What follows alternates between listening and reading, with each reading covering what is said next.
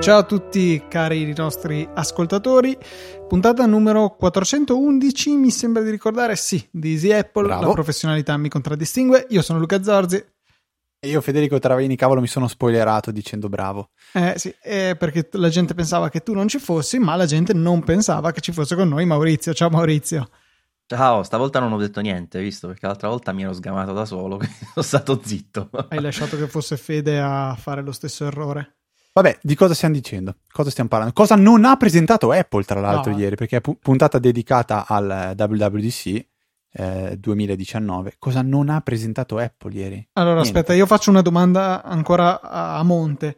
Spesso finiamo le presentazioni Apple dicendo, "Mm, sì, dai, carino. Questo qua invece è stato, penso, una delle presentazioni più belle di sempre. Eh, cioè, forse la- cosa più noiosa era stato il pezzo di Minecraft, forse. Tutto il resto, un livello top, secondo me. Non so Però se- già anche l'altra volta, Luca, eh? è vero, cioè stanno veramente facendo boom boom boom. In che senso? Nel senso che oh, No, stanno... che detto così, detto così Stanno suona un po'... sparando i botti. Stanno firing on all cylinders, dicono gli americani, cioè veramente tutti i cilindri del motore Apple stanno andando a tutta birra. E io vi butto una bomba subito qua, posso? Vai? Io ho l'impressione che lato software Apple da forse un, un tre anni, diciamo da, dopo un paio d'anni che è arrivato Tim Cook, anzi, ehm, ormai lato software che fa? Vede quello che gli chiedono gli utenti. Cioè, alla fine, quanta gente diceva, ad esempio, la lettura delle pendrive su iPad non arriverà mai perché è contraria al concetto di Apple, di wireless, chip e chop, e l'hanno messa. Eh, chiedevano di potenziare file e l'hanno messo, chiedevano dark theme e l'hanno messo, USB. chiedevano il- di sistemare il volume e l'hanno messo. Cioè, praticamente hanno fatto il nostro keynote. Sì, sì, sì. Cioè, poi vabbè, sul Mac Pro, secondo me hanno voluto fare veramente pavoneggiarsi, ecco, poi magari ne arriviamo. Però è vero, cioè, ci stanno un po' ascoltando e da un lato sicuramente ci piace, eh, speriamo che non sia un po' uno snaturamento, che- perché spesso loro erano invece quelli che ci dicevano cosa volevamo, non siamo i, mh, diciamo, i cittadini abituati ai cavalli che vogliono il cavallo più veloce mh, e, non- e loro ci dicono che invece vogliamo l'automobile. Eh, questa era un po' la funzione di Apple, speriamo che non lo perdano, però c'erano certe cose che erano inspiegabili delle loro scelte passate e sicuramente adesso invece stanno, stanno cambiando rotta e ci stanno dando retta. Speriamo lo facciano anche per l'hardware prima o poi. Eh, scusa, ti Beh, Mac Pro Mac però è Pro. già stato un dare retta a chi lo voleva così. sì, tranne i 256 GB di Sì, quello SSD. effettivamente è un po' inspiegabile. Cioè, considerato che l'iMac Pro parte dal Tera, C'è da chiamare Valerio Staffelli. Sì, cioè, è inspiegabile. Le cose proprio alla Apple, purtroppo. Vabbè. Ma poi ci arriveremo, credo, no? Po- chi lo sa se siamo vivi alla fine. Guarda, perché potrebbe anche essere la puntata più lunga di sempre anche di Easy Apple a questo punto, direi. Oppure Non lo so qual è il record, morire. Luca. L'avevo Abbiamo guardato, mi sa che era l'accento, eh, se non ricordo male era l'accento, adesso magari cerco di guardare. Comunque, procediamo con ordine. Eh, è iniziato con tvOS, giusto? Sì. Scelta Che- peculiare direi.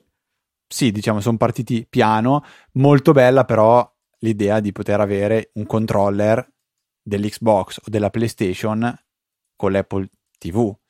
Soprattutto visto l'arrivo di eh, Apple Arcade. A me fatto- fa, fa- fa molto ben sperare questa roba. Luca, immagino che tu sia molto interessato No, cioè, questo. l'ho trovato molto interessante per qualcun altro, non per me, però eh, una scelta interessante. Tra l'altro, poi ho visto su Twitter che non solo eh, con l'Apple TV, ma anche su iPhone saranno supportati.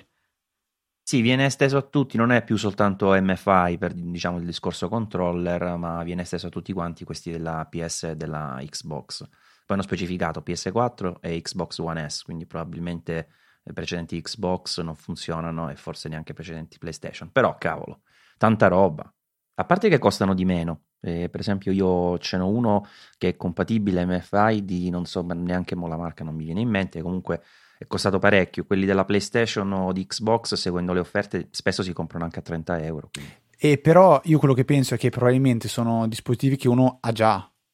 Vero, se sei un, Quindi, un gamer, diciamo. Cioè, io penso io, eh, una PlayStation 4, PlayStation 4, mio fratello ce l'ha, io l'Xbox, cioè una delle due bene o male eh, ce l'abbiamo. Eh, sono controller mo- molto diffusi, è questo su cui punta. Cioè, oppure, aggiungo, eh, ciao, vieni a casa mia che giochiamo al gioco dell'Apple Arcade, portati il controller che giochiamo insieme. Cioè, eh, non, ti, non, devi averti, non devi comprarti il controller eh, per poter giocare con me alla, all'Apple Arcade o qualsiasi gioco sia quella roba lì. No, capito? Mi sembra, mi sembra un'ottima cosa. Però dell'Apple, della TVOS non penso abbiamo altro da aggiungere. Cioè, carino multi-user, però, cioè, welcome to 2019. Sì, Vabbè, però era obbligatorio per... Uh, in realtà temo che sia limitato a Apple TV, l'applicazione che da noi è di un'inutilità veramente rara, che è stata introdotta con l'ultimo aggiornamento, se non sbaglio, eh, perché di base è una vetrina sull'iTunes Store, nulla di più, eh, e quindi è utile per tenere traccia solo di quello che abbiamo visto lì. E poi il tenere traccia, e tenere traccia è una cosa che ha senso in particolare per le serie TV, che Apple non vende in Italia, quindi per noi inutilità totale. Aspetta però, aspetta, vendere, ok, però adesso arriva Apple TV Plus, quindi in prospettiva ha senso. Ah, sì, è vero. Sono curioso di vedere che contenuti ci saranno a parte quelli di Apple, però sì, in quell'ottica forse un po' più di senso ce l'ha. Ok, tvOS lasciamo stare. WatchOS. Anche qua ho visto delle belle interessanti novità, a partire da quella immagino Luca della mestruazione. No, non penso che quella sia interessata tanto. Eh, in realtà l'ho trovata interessante no, perché era cioè, un'omissione abbastanza inspiegabile. Era un cosiddetto low hanging fruit, cioè qualcosa che era facile da fare e non si spiega perché non, non fosse Ma, stato fatto in passato. Vede, poi dice che sei tu con gli inglesismi, eh? eh lo so, eh, però infatti. ci sono. Ecco, vedi, adesso devo venire eh, in difesa di me stesso, cosa che di solito. No, è che tiri l'acqua sempre al tuo mulino. Sì, questa è una mia caratteristica e sono un rivoltatore di frittate professionista, penso no, potrei metterlo nel Però nel concreto mi immagino che probabilmente tante donne abbiano cercato un'applicazione nella, nell'App Store per tracciare queste cose. Eh, o molte magari non ci hanno neanche pensato che si può fare. Adesso il fatto di trovarsela direttamente non solo sull'Apple Watch, perché è una funzionalità che verrà estesa direttamente eh, anche a iOS 13. Quindi trovarsi quella funzione fatta da Apple con un, una certa attenzione, con eh, sia la privacy, immagino, sia l'interfaccia grafica, l'usabilità, così a tante altre robe è positivo secondo me. A voglia. Sì, assolutamente sì. Eh, un aggiornamento a WatchOS che ha anche de- delle cose che mi hanno stupito, eh, per esempio il controllo sugli ambienti troppo rumorosi, quindi l'orologio che sempre ascolta è un po' come lì ad aspettare che cadiamo per dirti occhio sei caduto, eh, ti sei fatto male, eh, allo stesso modo tiene il microfono acceso e dovrà farlo in maniera estremamente efficiente dal punto di vista della batteria e ti dice occhio che qua c'è, ci sono dei rumori troppo forti se stai a lungo serve, qui eh? me... A, me, a me questa sembra la roba più non cioè, so. nel momento in cui ti trovi in una stanza troppo rumorosa, penso tu te ne riesca ad accorgere da, da solo. Secondo eh... me, se sei assuefatto, eh, cioè se tu per è dire vero. sei un barista e lavori sempre in un bar rumoroso, oddio, il barista è un po' un caso estremo perché non è che puoi neanche permetterti di non sentire i clienti e quindi metterti dei tappi. Però, eh, cioè, può essere che la gente sia ormai talmente abituata al rumore che non pensi che possa essere dannoso, oppure che quello che è dannoso è sempre di più, ma no, ma questo figurati, è molto peggio quello che ti fa male all'orecchio. Guarda, Ma l'unica cosa che ti volevo aggiungere, hai detto è sempre in ascolto. In realtà, da quello che ho capito nel keynote, eh, il, um, il, watch farà dei piccoli sample, a, credo a cadenza periodica o comunque sempre col machine learning, valuterà eventualmente do, quando è necessario fare dei sample più rapidi o quando invece farli più distanziati e quelli non verranno comunque memorizzati da, dai server Apple, eccetera, eccetera, ci hanno tenuto a dirlo. Sì, questo, questo l'hanno detto assolutamente. Non lo so, forse, forse, può essere vero nel momento in cui sei suefatto o, o, o simili, però a differenza della rilevazione del battito cardiaco che ti dice se hai un'irregolarità, se il battito si è alzato troppo, oppure eh, altre funzioni tipo quella del se cadi eh, ti, ti, aiuta a fare una chiamata perché potresti aver pe- perso i sensi, cioè non è che ti aiuta a fare una chiamata, fa una chiamata al tuo posto, cioè queste sono funzionalità che non so, capisco di più perché mi sembrano più um, diffi- difficili da um, fare da soli o da, da, capire da soli, mentre quella del suono mi ha lasciato un pochettino così, però boh, vedremo. Eh, tanto fatto, ah, durante il keynote ha fatto anche urlare per, vedere, per far vedere che funzionava, sono arrivati a 90, 90 è un bel po', meno di 100 90, ma più di 90. 90 è un bel po' decibel. Ma la cosa più importante è l'indipendenza. Il fatto che adesso l'Apple Watch si può aggiornare senza la necessità di avere uh, l'iPhone che, che, lo aiuti a fare il download del, del firmware. Non serve eh, l'App Store dell'iPhone per poter installare applicazioni sul, sull'Apple Watch e ancora di più non serve una controparte dell'applicazione che giri su iPhone per poter funzionare su, su, su, Apple Watch e questa è una grande funzionalità, tanto che già qualcuno che non ha un iPhone mi ha detto ma allora posso comprare un Apple Watch? Secondo me no, non ancora. Ma Secondo me sì, per l'applicazione sarà difficile. Eh. Cioè, sì nel senso non si può. Eh sì, ancora non si potrà secondo me, però il prossimo step probabilmente dovrebbe andare in quella direzione. Eh, sono curioso del discorso della connessione del wifi perché non ho visto ci sarà anche una schermata a questo punto dall'Apple Watch per connettersi a una rete wifi ma c'è già già non, vai... non, bisogna farlo tramite l'iPhone mm, la password gli viene condivisa però non so se tu dal watch puoi selezionare un, una rete per la quale non hai la password già salvata eh, eh sull'iPhone eh, okay. guarda facciamo una prova uh, una rete qua vicino mi viene fuori da scrivere la password già okay. sul watch ah, funziona, funziona già sì. Ah, ok, questo non ci avevo fatto caso allora.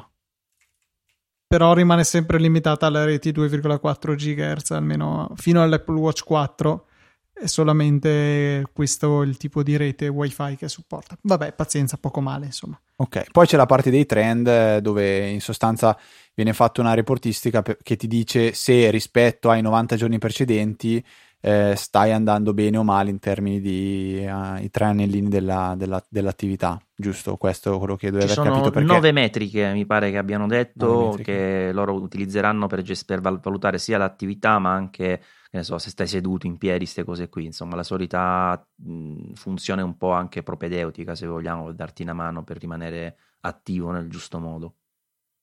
Ok, perché ecco, piccolo spoiler, io il keynote non ho fatto in tempo, non sono riuscito a vederlo tutto perché ero in viaggio durante il keynote, l'ho visto a spizziche e bocconi, ho letto ovviamente un po', un po' qua e un po' là su, su vari siti per cercare di aggiornarmi, però questa parte l'ho seguita abbastanza meglio. Ora entriamo nel vivo, però non so se altro da aggiungere riguardo WatchOS. Ci sono nuove watch faces, nuove, eh, nuovi quadranti, eh, sì, quello nuovi quadranti. può essere carino, insomma, però eh, come scriveva Marco Arment su Twitter, mi vengono in mente degli altri modi per avere molti quadranti in più nuovi, sì. e cioè dare agli sviluppatori la possibilità di crearne di propri. Eh, non è una brutta osservazione, effettivamente. sì, lo diciamo già da tanto tempo. Vabbè, ci arriveremo, perché se questo è quello che vogliono gli sviluppatori. Comunque vi siete dimenticati dell'App Store su WatchOS. No, no, eh, l'ho detto, l'ho detto, c'è l'indipendenza dei download, l'indipendenza delle, delle applicazioni. Sì, allora forse detto delle applicazioni, io. non dell'App Store, ovviamente. Ok, ci sarà quindi anche un App Store che si può eh, usare direttamente dall'Apple Watch. Però, anche qua, io, visto che c'è tanta ciccia sulla brace, eh, parlerei un attimo di iOS. Lascio guidare voi, visto che l'avete visto in diretta. Ci sono tante, tante news, tante novità. La prima che hanno fatto vedere è quella della Dark Mode, con anche un piccolo video iniziale. Io dicevo, che cazzarola sta succedendo e non si capiva. Boh, però dark mode su iOS. Sì, è abbastanza pervasiva un po' su tutte le app di sistema e il controllo del cioè la, l'apparenza, l'aspetto estetico, ecco, è stato esteso a, tutti, a tutte le UI standard, tutti gli elementi standard che iOS mette a disposizione degli sviluppatori, di modo che eh, chi si basa solamente su componentistica ancora una volta standard, si trovi già buona parte del lavoro fatto. Eh, quello è sicuramente interessante. La home screen non cambia per niente, cambiano un pelo le, ico- le notifiche che sono nere invece che bianche, però cambia poco. Eh, mi è piaciuto, cioè, certe applicazioni sono davvero belle, effettivamente scure, il calendario è una di quelle, ma il calendario già è una piuttosto bella di suo, secondo me. E però ha fatto molto piacere invece vedere eh, la, l'aggiornamento dell'applicazione promemoria che diventa da una semplice lista a qualcosa di veramente più completa con i sottopunti, con la possibilità di assegnarli agli amici, ricordarglielo nelle, eh, nelle conversazioni sui message. Secondo me hanno fatto abbastanza bene quella parte lì. I compiti hanno fatto molto bene. La, la userai mai un'applicazione del genere? Cioè, Probabilmente sì. Cioè, già io uso l'applicazione promemoria, eh, continuerò ad usarla e, e probabilmente mi avvarrò anche di queste funzionalità aggiuntive. Io, per esempio, promemoria mai, praticamente, quasi vuota. Eh, invece Note da quando l'hanno, l'hanno, rifatta ho iniziato a utilizzarla e devo dire mi ci trovo abbastanza bene. E adesso la nuova promemoria ci ho dato uno sguardo perché ho finito appena da poco di aggiornare l'iPhone con iOS 13 e sembra carina in effetti. Hai già aggiornato. Molto bene. Noi, noi ovviamente lo sconsigliamo però. Tra l'altro, mica quest'anno c'era un avviso ancora più eh, prominente del solito, cioè non installatela se non su un dispositivo di sviluppo, eccetera, eccetera. Vabbè, basta comprare un iPod Touch e installarla lì. Sì, un iPod Touch nuovo però, perché il vecchio l'hanno troncato. Ne hanno troncati molti col chip A7 e A8, ma non tutti. Alcuni con A8 sono rimasti, tipo l'iPad mini 4 si può aggiornare, per esempio. No, comunque dai, ehm, di, di, di, iOS, a parte la, la dark mode, e questa rivisitazione di alcune applicazioni. Le mappe, interessante, sicuramente. Per dove sono coperte, le, cioè per dove le nuove mappe hanno esteso la copertura, cioè gli Stati Uniti entro la fine del 2019, da noi chissà quando. Sicuramente molti dettagli in più e Street View in stile Apple, che è più fluido, più carino. Eh, però appunto io che non uso volentieri Google Maps, cerco di non usarlo mai, apprezzerò molto quando finalmente verrà estesa anche da noi eh, la copertura delle nuove mappe più dettagliate. Eh, sono, forse qualche ascoltatore ci ha anche segnalato, ci ha fatto la foto a una macchina Apple Maps eh, che girava in Italia, quindi stanno sì, già girando, non, non, so quando sarà completata la copertura, però ecco, mi fa piacere che non ci abbiano eh, esclusi a priori perlomeno e quindi molto, molto bene. E, um, altra cosa, l- mettere i preferiti in evidenza, cioè quasi una volta su due che apro Maps voglio le indicazioni per tornare a casa, perché non c'è sempre l'iconcina portami a casa? E adesso ci sarà con, con iOS 13 mi fa, fa tra l'altro ancora parecchio strano dire 13 perché è un numero che comincia a diventare molto grande. Anche Federighi ha fatto dell'ironia su questo dicendo il nostro team incredibile è riuscito a chiamarlo iOS 13, il nome scelto è stato quello, dimostrando la loro grande abilità di contare eh, ampiamente nella doppia cifra, ha detto una roba del genere. È stato, è stato molto simpatico Federico. Ma Federico, eh, come sempre, è il migliore presentatore, cioè ha un'ironia che sarei curioso di sapere quanto è sua personale e quanto è del personaggio costruito, però io penso che in buona parte sia proprio lui che come persona è così e traspare e è molto molto piacevole da seguire. No, secondo me una simpatia simile non riesce a costruirla solo sul... cioè spero di no, se no vorrebbe dire essere quasi un attore, cioè quasi un tipo un comico di Zelig che poi si incontra nella realtà è un, una persona poco simpatica. Boh, eh, non è il suo lavoro, quindi mi è piaciuto molto. Però io vorrei riportare un tweet di tale Sandov, Sandov Sky, o San, no, Sandowski, perché si chiama Ben Sandowski, Sandowski, e dice io considererò iOS 13 un game changer, quindi rivoluzionario, diciamo, se posso finalmente collegare il telefono alla mia macchina e non parte la prima canzone della mia libreria. Maurizio, sei incaricato di fare questo test non appena okay. potrai, perché effettivamente è una delle robe che a me dà più fastidio in assoluto quando abilito Apple Music sul mio iPhone. Vi ricordate di quello che aveva fatto la traccia a, a, a, a tutti con vuota? A, eh, vuota. sì, sì, sì, sì. Beh, ma lo capisco, io lo capisco benissimo. Cioè, è fastidioso. Inizia a odia- arrivi ad, ad odiare una canzone e ora mi sono ricordato perché anche qualche settimana fa, dopo aver riattivato Apple Music per provarlo per, per N motivi, eh, l'ho disattivato perché entravo in macchina e partiva la prima canzone della libreria. E una roba che madoncina. Mm-hmm. E fatemi anche esultare per il fatto che, visto che stiamo parlando di musica e di volumi, c'è un nuovo indicatore del, vo- del volume, cosa che, ok, io a- aspettavo con tanta ansia, come, come ben sappiamo in tanti, e finalmente hanno mostrato quello che è il nuovo indicatore di volume eh, trovate nelle note della puntata un, uh, un, tweet dove c'è al suo interno un piccolo, una, una piccolo video che mostra com'è questo indicatore, che sostanzialmente ricorda un po' quello del control center con eh, la, la, differenza che eh, compare sul lato dell'iPhone e poi scompare lasciando una piccola barra che mostra quanto state alzando o abbassando il volume. Io penso che questa comunque sia una prima beta, eh, sia, sia poss- cioè sarà possibile eh, che, che, cambi nel corso delle, delle future bete. Eh, io in particolare adoro quel, quell'indicatore che non mi ricordo che applicazione ha, che praticamente va a cambiare il volume in alto a destra in uno dei due corni dell'iPhone 10. Va lì compare il, lo slider del volume. Instagram, Instagram ce l'ha, sì, esatto. Instagram, ecco, cioè per me quello è proprio un ottimo slider, poco invasivo, è immediato, comunque ti cade l'occhio. Uh, questo è sicuramente molto meglio, quello che viene mostrato in questo GIF, questa GIF. Uh, non so se cambierà, io non so, a sentimento direi che qualcosa potrà, potrà cambiare. Vi dico anche qualche altra cosa di iOS? Volentieri, Assolutamente. Maurizio. Allora, le famo- vabbè, le emoji stickers, eh, vabbè, l'ho detto, però ho finito di parlare. per la musica uh, è simpatica quella cosa di Apple Music, uh, Apple Music, non so perché gli ho messo la S, che avrà i testi delle canzoni in sync, quindi stile karaoke. Eh, ovviamente solo con uh, le, i brani supportati, però ovviamente sarà una cosa abbastanza diffusa e questo uh, comunque si vedrà poi su tutti quanti eh, i player di Apple Music, quindi anche su Apple TV, su, su macOS, eccetera. E, nuovo CarPlay, eh, rinnovato nella grafica, la possibilità di condividere gli AirPods, eh, o meglio, di usare due AirPods eh, con lo stesso sorgente, con lo stesso iPhone, basta eh, avvicinarli. Questo, è limitato agli AirPods, solo AirPods, giusto? Loro hanno detto così, sì. Non so se ci sarà anche la possibilità di farlo con altri, però loro hanno mostrato con, con gli AirPods. Tra l'altro è una cosa che si attiva per prossimità, quindi è abbastanza facile senza perderti nei menu, diciamo.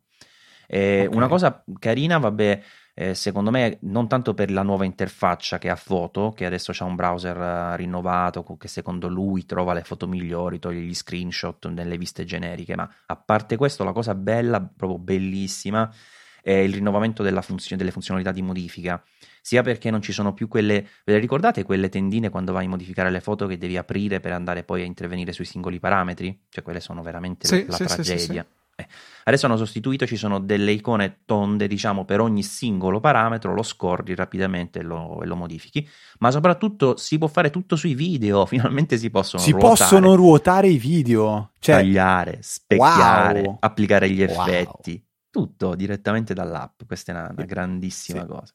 Che poi per ruotarli, prima cosa usavi? iMovie, le applicazioni Oh, di iMovie, sì, o ci sono oppure anche ne avevo trovata un'altra, Sì, un'altra sì. videoclip, una. Io di solito No, una- scarico un'app al momento e poi la cancello per fare queste cose, invece così ce l'ha integrata, cioè era ora. Sì. Beh, no, no, ma io pre- preferisco avere la- il servizio integrato se non ho necessità che vanno troppo oltre quello che già mi viene offerto. Cioè, penso ai reminder, vabbè, onestamente non, non mi bastano. Le Però note- dagli, dagli una chance, magari ti stupiscono, che ne sai. Ma io, sai, eh, sono, sono per motivi eh, di terze parti cambiato molto come, come utente di, eh, di dispositivi informatici nel corso degli anni, perché ormai sono un paio di anni che sono per forza eh, relegato al mondo di. Windows. E a differenza di Luca, che riesce a separare totalmente il mondo del lavoro con quello, diciamo, al di fuori del, del lavoro, quindi quello personale, io, io non riesco a stare in questa distinzione, cioè voglio comunque... eh, Stavo proprio per proportelo di, eh, pro- di avere altre app proprio per il privato. Eh, ma porca miseria, se io sto lavorando al computer ho bisogno di avere la lista delle to-do e poi mi alzo dal computer e non sono al computer, sono in una riunione, sono in un'altra parte No, dell'azienda no, e no, non ho certo, me... però quello che dico io è che le tue cose personali puoi anche permetterti di averle solo sul telefono mentre sei al lavoro. Questo che dico. Eh, vuol dire dover usare due applicazioni, una per le robe di lavoro, cioè Todoist o Microsoft To Do, e poi i reminder per Esatto. le robe solo per me. Che secondo Però- me è anche una cosa di, per sanità mentale. Cioè io Sì, ma io impazzisco per- anche per una cosa. Sono lì al computer, devo, eh, devo aggiungere un promemoria o qualcosa, devo tirare fuori il telefono e farlo col telefono. Ma sono, sali- sono già lì col computer, lo faccio col computer. Lo puoi fare sul browser? Eh, devo aprire il browser con... Io non so perché, ma a me non resta mai loggato eh, il mio Credo per motivi cloud di sicurezza. Quindi tutte le- vuol dire che devo... Cioè, la differenza è apro Todoist che ho già aperto e aggiungo un, un qualcosa. Altrimenti devo aprire una, una nuova, tas- una nuova tab del, ba- del, del, eh sì, del bar, eh, una nuova tab del, del browser, devo fare login con, eh, con, ehm, con, l'app- con l'iCloud, eh, l'Apple ID, poi devo fare l'autenticazione Ma due Scusa, fattori. dirglielo a Siri, al watch? Eh, ho capito, cioè, se non sono in ufficio da solo che di fianco una persona, dirgli ricordami stasera di comprare l'insalata. Non lo so, non- assolutamente è una roba che non, non mi permetterei di fare lavoro. I- Però vabbè, adesso non, non sviamo troppo. Scusa, puoi scriverlo sul watch eh, cara- un carattere alla volta. Va bene. No, Con dai, non sono molto d'accordo. Eh, no, sono curioso che se, se Apple deciderà di, di, ehm, come dire, offrire un suo pacchetto di applicazioni anche per eh, altre piattaforme. A me piacerebbe molto, cioè iMessage, il fatto di non poterlo usare da Windows, non poterlo usare se qualcuno ha Android, a me un po' spiace, S- mi- sarebbe bello. Eh, non so se adesso con il, una delle forse una delle più importanti novità che hanno annunciato nel WWDC che è eh, l'Apple Sign In, quindi la possibilità di eff- si chiama così se non sbaglio, giusto? Corregge- corrigetemi se Apple, sbaglio. Più o meno. Sign in with Apple, cioè il fatto di poter effettuare un login su un servizio ehm, di terze parti tramite il proprio account eh, Apple, quindi l'account iCloud, è una figata. E non so se questo possa op- aprire eh, la strada anche a, a un eventuale message su, su Windows o su Android e usare questo sign in with Apple, che tra l'altro ha delle funzionalità molto molto belle. In primis io adoro Spieghiamo l'idea- magari che cos'è, perché stiamo cos'è? dando per scontato Eh. forse un po' troppe cose. Ok, intanto mi prendo un bicchiere d'acqua, tu spieghi che cos'è. Avreb- avremo sicuramente visto, tutti voi avrete sicuramente visto i classici pulsantini, fai l'accesso con Google, con Twitter, con Facebook, che sono comodi perché di fatto ci, ci riducono il numero di password da gestire. Poi con eh, One Password non è che cambi più di tanto, però mi rendo conto che magari possa essere più pratico. Eh, mentre invece eh, doversi creare un account ci si può stufare. Cos'è il chiaro problema? Co- che cosa stiamo eh, contrattando? Cosa stiamo cedendo per questa comodità? Stiamo cedendo che Google, Facebook, Twitter sanno che noi siamo andati su quel sito, ci possono tracciare anche lì e insomma una generale invasione della privacy che sicuramente non fa piacere a noi ed Apple si è fatta paladina difensora e quindi non, non gli andava bene hanno creato una loro eh, funzione analoga, Sign In with Apple, che ci consente di usare il nostro ID Apple per fare l'accesso e registrarsi su altri siti. Di base non riceve nessuna informazione personale il, il sito, eh, viene solo assegnato un ID eh, che è casuale, ok, quell'ID rappresenta me, ma se vado su un altro sito e faccio sign in with Apple ottengo un altro ID, eccetera, quindi non c'è possibilità di correlare gli utenti. Però un sito giustamente potrebbe avere bisogno del nostro nome, della nostra mail, e però dicevano sul palco, però a volte mh, dai la tua mail e cosa succede? Come magari ti comincia a mandare la newsletter il sito, comincia a condividere la mail con i loro partner che cominceranno a inondarti di schifo la tua mail. È fastidioso. Non possiamo neanche pensare di farci mail temporanee ogni volta, diventa scomodo. E allora cosa ha proposto Apple? Benissimo, il nome se vuoi lo condividi, se no no. La mail, se vuoi, condividi la tua vera, oppure non la condividi, ma il sito la vuole, e quindi gliene genereremo una che sarà schifo, schifo, schifo, chiocciola eh, privaterelay.appled.com, una roba del genere. Quindi un indirizzo email univoco che è stato generato per quell'utente e per quel sito. Tutte le mail che arrivano lì verranno girate sul nostro indirizzo email. Ci rendiamo conto che quel sito ci sta inondando di schifo? Benissimo, disattiviamo quell'inoltro. Il sito a, continuerà a mandare le sue mail, ma finiranno in un buco nero e noi non avremo più schifo nella nostra mail. Questa è una funzione veramente bella, immagino fosse quella di cui volevi parlare, Fede.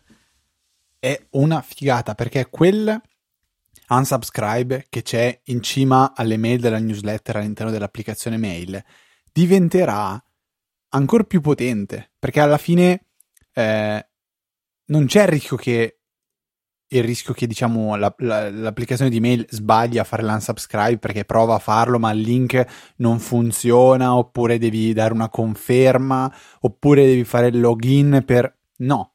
Cioè da quel punto di quel, quell'indirizzo email univoco creato apposta per quel servizio smette di, ri, ri, di inoltrarti le mail. Stop. Finito. Cioè dà un, ti dà un quel senso di ehm, non legarti così ehm, strettamente con un eventuale servizio a cui ti vuoi registrare. Eh, cavolo, sarebbe bello poterlo fare anche quando vai tipo negli hotel che ti chiedono l'indirizzo email. Aspetta un secondo che ne genero uno e ti do questo. Così ti, viene, ti passa anche la voglia di ricopiartelo a computer. Bello, cioè è una funzione che, che mi è piaciuta veramente parecchio. Eh, da notare che Apple praticamente la renderà obbligatoria, da quel che ho capito, per gli sviluppatori se hanno già nelle loro app o uh, eh, l'accesso con Facebook o con Gmail. Quindi in pratica ci sarà una diffusione eh, coatta a tappeto perché c'è Bene, perché, dappertutto. Cioè, se ci pensi, l'unica, uno dei punti deboli di questo servizio è che esistono delle alternative. Potrebbe essere che eh, ad alcuni eh, che offrono determinate tip- tipologie di servizi non faccia comodo usare eh, il sign in with Apple e quindi non lo offriranno perché non ricevono gli stessi dati che gli passa potenzialmente Google o Facebook. Sì. Cioè, fai il login con Facebook e ti tira già dentro la foto profilo, la data di nascita e n altre informazioni eh, pensiamo magari a un sito di e-commerce online dove già con quelle informazioni magari riesci a recuperare qualcosa che ti potrebbe interessare, qualcosa no, magari in base ai like di Facebook e simili. E allora perché offrirti il sign in with Apple? Non lo so. Cioè, quali sono i veri vantaggi poi per... I vantaggi eh, sono la sicurezza. Ma no, non per l'utente però parlo. Cioè, quali sono i veri vantaggi per chi è sviluppatore usa il sign in uh, con Apple? Il fatto che secondo me più gente userà, cioè più gente si registrerà. Ti dico una, come mi comporto io. Se devo re- un'applicazione che mi accoglie con una schermata di registrazione o login, c'è il 90% di probabilità che la cancellerò senza nemmeno provarla. Se ci fosse un sign in with Apple, probabilmente la proverei. Per me la differenza è questa. Ok, però restiamo sempre nell'ecosistema Apple. Cioè, al di fuori dell'ecosistema Apple, eh, secondo me troverà poca diffusione. Beh, oddio, se queste app sono disponibili anche altrove, secondo me potrebbe esserci l'interesse. Bah, sì, magari non viene spinta, magari ti permette di fare il login se l'account ce l'hai già, ma non di registrarti, non lo so, però. Eh, se la gente comincia a apprezzare il, il, valore di questo, di questo tipo di approccio più protettivo nei confronti della nostra privacy, secondo me potrebbe avere risonanza anche fuori. No, però hai detto una cosa intelligente effettivamente, cioè se anche un servizio web che ha l'applicazione per iOS sono obbligati ad avere il sign-in con Apple. E, e a quel punto gli viene gratis altrove. Eh sì. No, no, è vero. Sì, questo effettivamente non, non, non ci avevo pensato.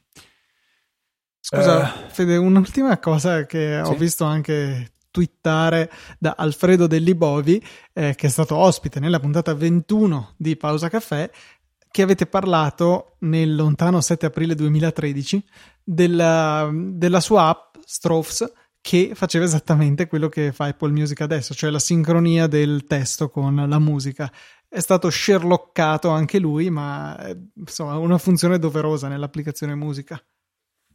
Sì, um, in realtà ci sono anche altre applicazioni che, che lo fanno essere Music Match, sì, Music Match, che anche quest'ino sviluppatore italiano eh, io sono super fan di un'applicazione che avevo già mm, eh, recensito tempo fa, si chiama Genius o Genius Lyrics, è l'icona, l'icona è una, un'icona gialla con su uno smiley e il bello è che questa applicazione va oltre le lyrics, cioè se eh, volete andare a leggere il testo di una canzone, puoi anche andare, è possibile anche selezionare delle, delle frasi della, della, canzone e vi viene spiegato il significato che c'è dietro quelle parole. Cioè, magari in un'intervista il cantante ha, ha detto che ha scritto così perché è Pinco Pallino e lì è riportato. Quindi è veramente un'applicazione fantastica. Però penso ehm, il poter collegare l'Apple TV alla mia, alla mia TV ascoltarmi la musica magari collegata anche a un HomePod o eh, non so neanche se è possibile collegare l'HomePod a una TV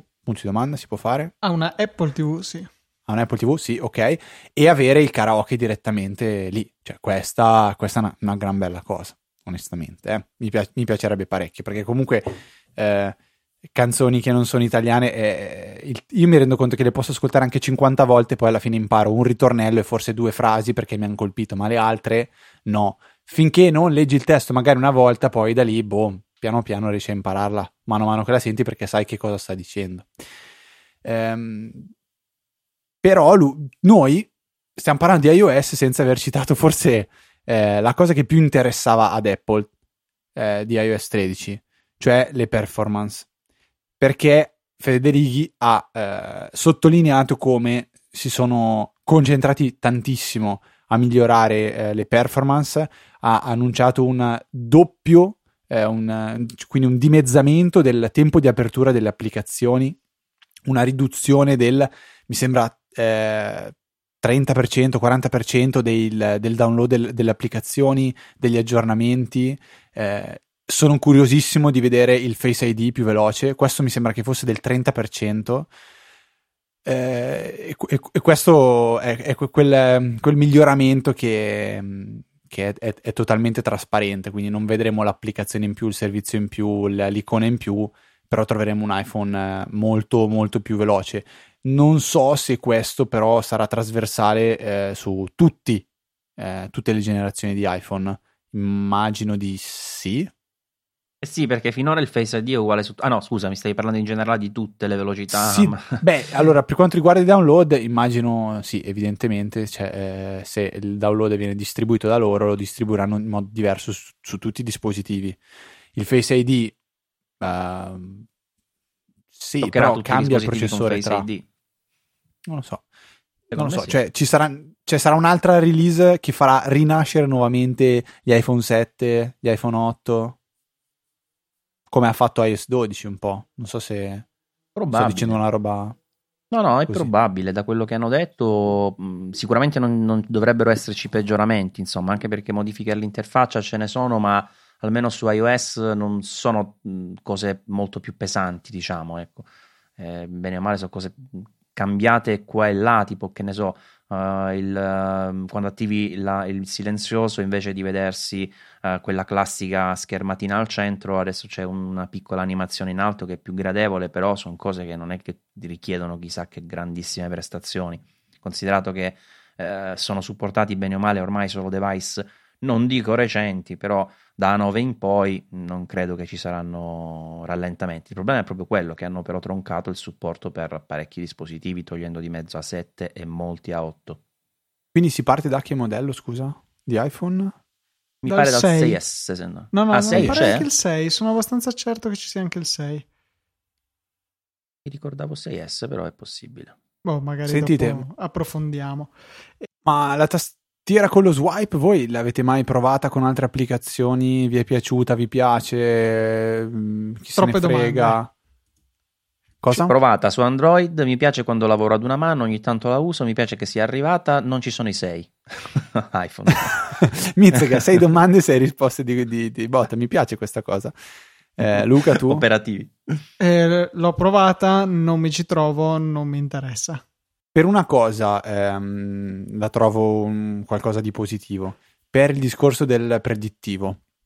Cioè io ho sempre odiato l'autocorrettore dell'iPhone perché eh, non riusciva a capire realmente quello che volevo dire e spesso correggeva in maniera sbagliata. E tuttora tengo attivo il, il suggerimento e a volte mi sembra troppo, troppo stupido. Cioè scrivo una parola di cui ho sbagliato la prima lettera e lui se ne fotte, tiene, tiene giuste le prime nove lettere e, e, pensa di voler cambiare solo la decima, quando è palese che non ha senso quella parola. Quindi spero che eh, con l'aver implementato una tastiera eh, swipe ci sia questa, diciamo, predittività eh, fatta co- come, come piacerebbe a me, cioè che io addirittura c'era una tastiera tempo fa su Android che avevo provato, forse, forse addirittura anche su iOS, magari mi aiutate voi con la memoria, dove non c'erano dei tasti con su, cioè non c'erano tasti singoli per ogni lettera, ma c'era il tasto che aveva dentro eh, QAZ e il tasto con dentro VSX o una roba simile, cioè il tasto con QVE e il tasto con ASD. Quindi erano invece che i 25 tasti ce n'erano molti meno. E riusciva a capire benissimo quello che stavo scrivendo, era, era pazzesco. Quindi il vantaggio spero sia in, in, questi termini. Poi non so se l'hanno portata addirittura anche su iPad, penso di sì, venga via un po', po gratuita. Mm, sì, credo di sì. Su iPad è arrivata anche eh, finalmente sui nuovi la possibilità di usare la tastierina piccola flottante. Eh, che non ho capito se c'è la divisione che hanno tolto dall'iPad Pro 2018 e non so se l'hanno riportata perché ancora no, quello non l'ho aggiornato, però hanno introdotto nuovamente il fatto di poter spostare la tastierina dove vuoi, che potenzialmente è utile se scrivi con una sola mano su un lato della, de, del tablet. Poi hanno integrato Find My Phone e Find My Friends in Find My, che nella, in italiano... Find my what? in italiano si chiama Trova, quindi si sono tolti Trova. il pensiero. E, ehm, e, poi aggiungevo anche per quando parlavi prima di iMessage, volevo aggiungere anche il fatto che adesso è un po' cambiato a livello uh, di, di, approccio, nel senso sembra un po' più social, cioè la tua immaginetta che puoi definire a prescindere da quella dei contatti ed sarà quella che vedranno gli altri. Quindi più eh, simile in realtà nickname. a qualsiasi altro tipo di software di messaggistica. L'hanno whatsappato praticamente. Sì, perché alla fine iMessage era rimasto da questo punto di vista molto legato al fatto che è un sostituto trasparente e con più funzioni dell'SMS. Quindi se io ti ho salvato come Ciccio Pasticcio in rubrica, mi viene fuori che mi ha scritto Ciccio Pasticcio, anche se tu magari ti fai chiamare, non so, Maurizio Saggiamente per dire, non lo so. Eh, quindi un cambio di rotta che, boh, sì, interessante fino a un certo punto, devo dire la verità. Una cosa chiedo a voi che ho, ho intravisto e ne abbiamo, l'abbiamo accennata prima, i memoji stickers mm-hmm. saranno accessibili su ogni applicazione, ogni applicazione, WhatsApp, su Telegram. Sì, e ogni dispositivo. Quindi anche se tu hai per dire un iPad vecchio che non ha il 3D, come si chiama? l- l- il Face ID, ecco, ecco, quindi il necessario sì. per crearle, le emoji, eh, potrai comunque sfruttare gli sticker. Perché, ma hai dato appunto... abbastanza motivi per aggiornare la beta. Io non, okay, aggiornerò, no, non aggiornerò. Scherzo. E Quindi, poi per quanto riguarda iOS... Un piccolo cambio, appena appena. Sì. Cioè che non abbiamo più iOS per iPad, abbiamo iPadOS, anche se di fatto il cambio è solo di nome in questo momento, soprattutto. Ecco, questo volevo dirvi. Cioè, io ho letto che tutto sommato è soltanto una cosa di marketing perché tutti i riferimenti all'interno del sistema operativo eh, parlano di iOS, iOS, iOS, iOS, iOS, non si parla di iPadOS quasi da nessuna parte, se non per, un punto, diciamo, per una cosa del tutto commerciale o per far capire qual è la direzione che si sta prendendo.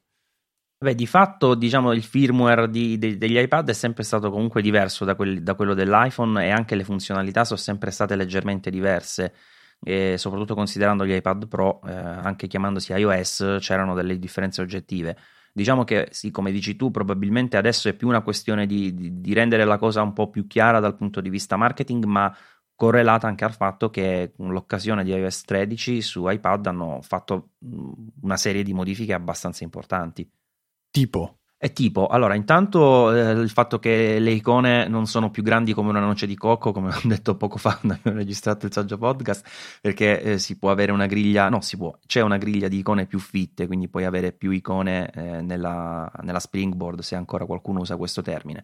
In più, facendo lo swipe a sinistra, eh, hai direttamente i widget sul lato sinistro della home page, quindi già questo, cioè già questa visione ti sembra di avere di fronte qualcosa di completamente diverso.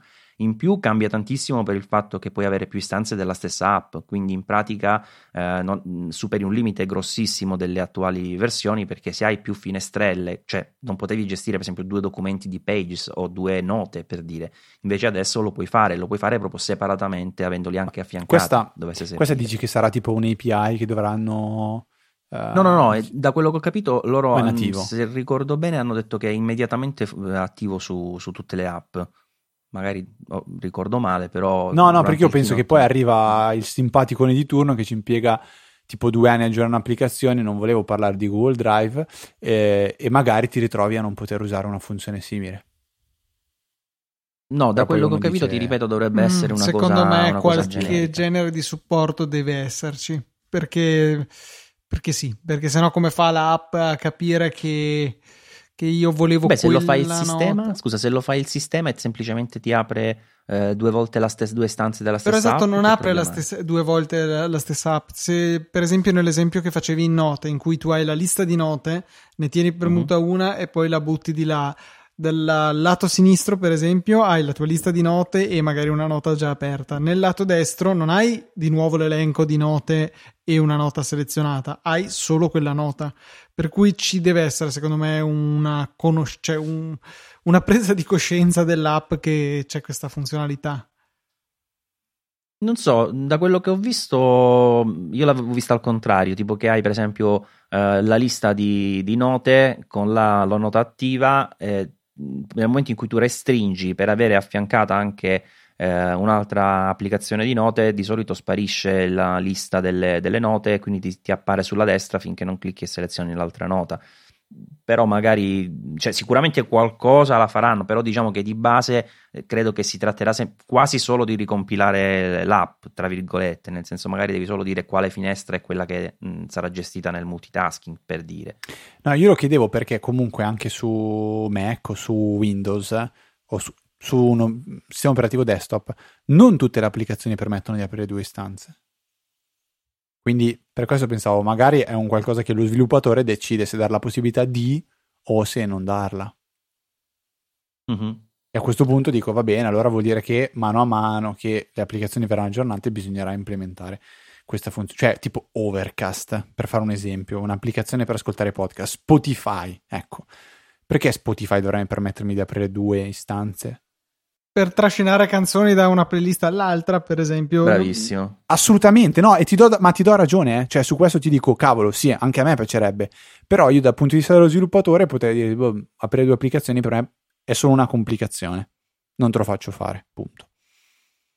Cioè su, su Boh. Windows non puoi aprire due applicazioni di Spotify. Guarda, Mac da quello neanche. che ti ripeto, io eh, il live l'ho visto e da quel che ho- ricordo in quel momento, non, non so chi c'era perfettamente sul palco, però però in quel momento hanno detto e sarà immediatamente funzionante su tutte le app. Io ricordo una cosa del Ok. genere, poi magari mi sbaglio per carità, però No, no, beh, beh, speriamo, cioè, io-. Cioè, se lo puoi fare e poi non serve, non lo fai. Cioè, se invece lo vorresti fare ma non puoi farlo, è peggio. Quindi Ti sei intrippato su questa cosa. Vabbè, sì. No, la parte dell'iPad purtroppo è quella che ho visto meno di tutte, perché eh, era il momento in cui non c'era coda, quindi eh, ero in galleria, perde- ha perso la connessione. No, ho seguito veramente poco, soltanto ho letto, soltanto ho letto dopo, però ho letto anche di un entusiastissimo Federico Vitici che ha detto è quello che ho sempre sognato per un iPad e ancora qualcosa di più.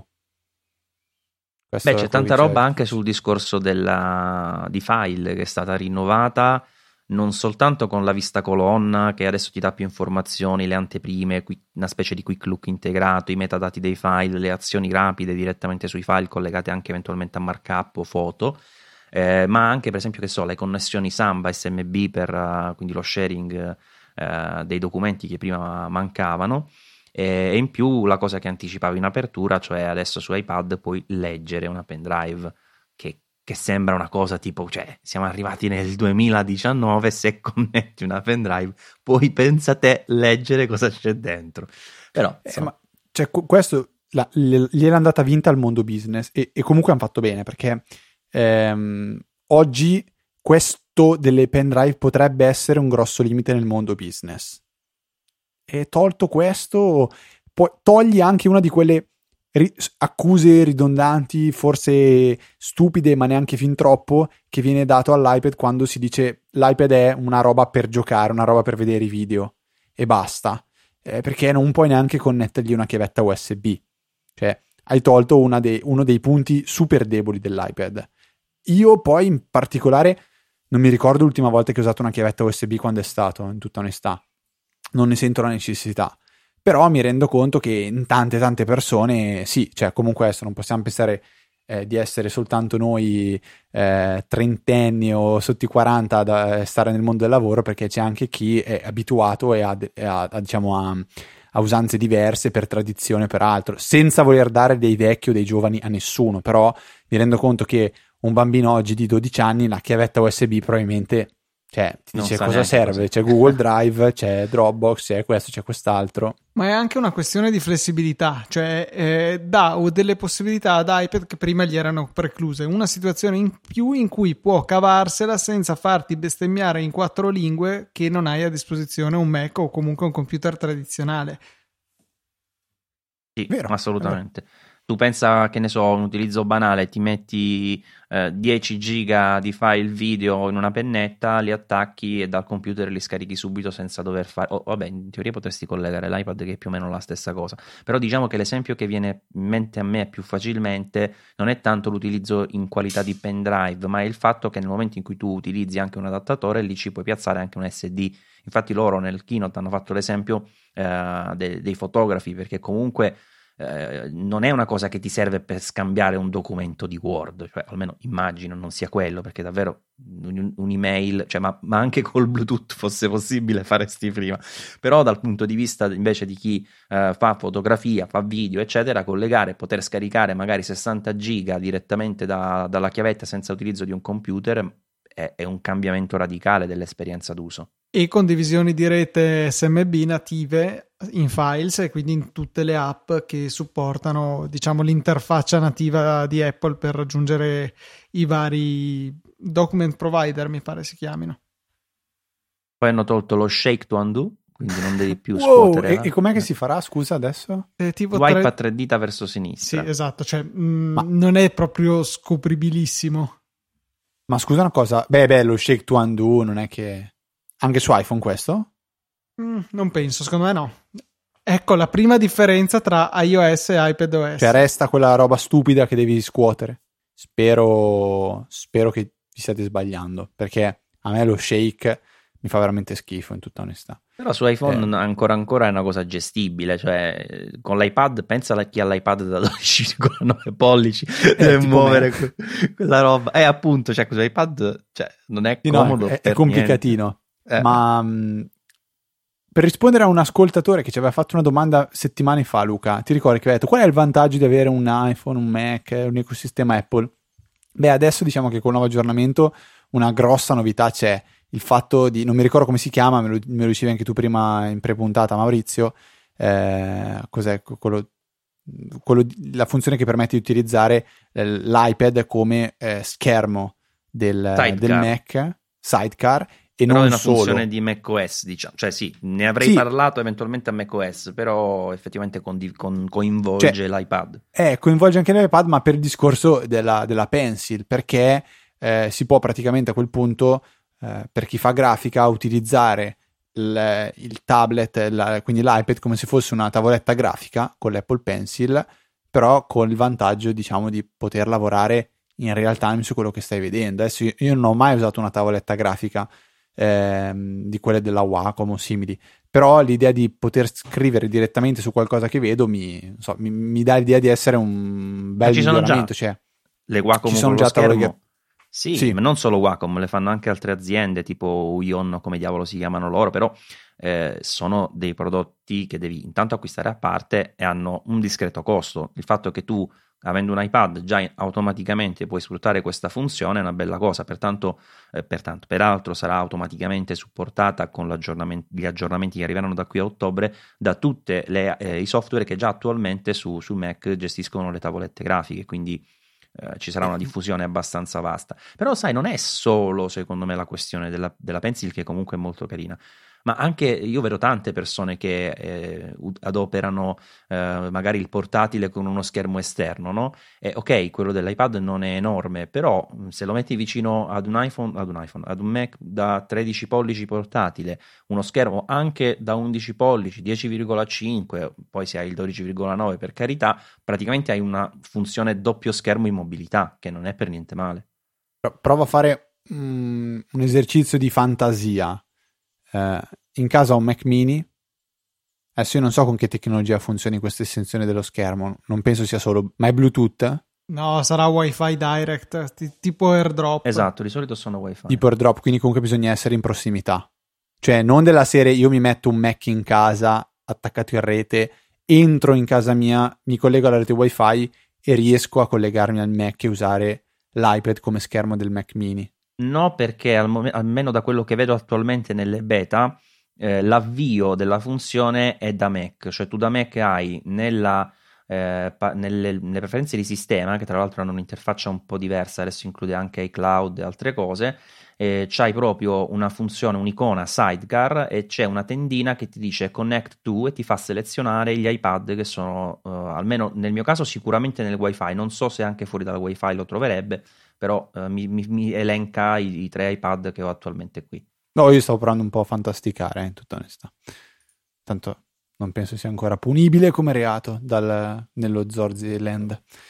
Non ancora. A proposito di Pencil, raga, carinissimo il discorso che oltre ad aver ridisegnato la, la, palette, diciamo, Pencil che faceva abbastanza schifo, non so se avete visto quella delle note, è pessima, una roba bianca e nero, tristissima.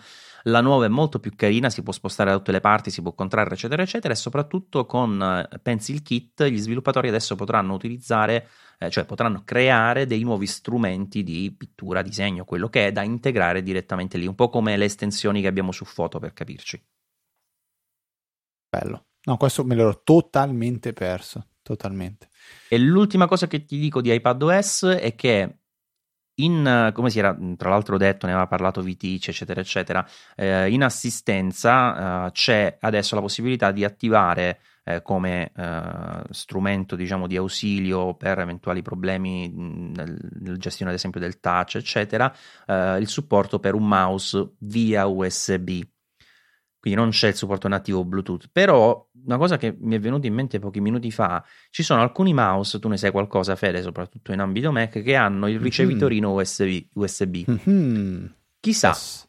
Chissà, forse devo provare perché ancora l'iPad non so. Dopo, dopo la notizia che mi hai condiviso settimana scorsa dicendo che pare che la Riot stia lavorando a una versione di League of Legends per iPad, cosa che io, boh, Mm, supporto per mouse, League of Legends, mi è venuto un attimo un momento in cui ho dovuto bere un mm. po' di zuccheri perché eh, non lo so. Ehm, vabbè, niente, non, non, è argomento di oggi, ce l'ho, ce l'ho, segnato nella scaletta. Luca, la scaletta di questa puntata che avevamo preparato la rimandiamo tutta proprio in blocco a settimana prossima, domande incluse, quindi eh, ne parliamo settimana prossima. Però mi ero fatto un mezzo ragionamento su, su, questo, su questo discorsetto iPadOS non penso ci sia altro da aggiungere.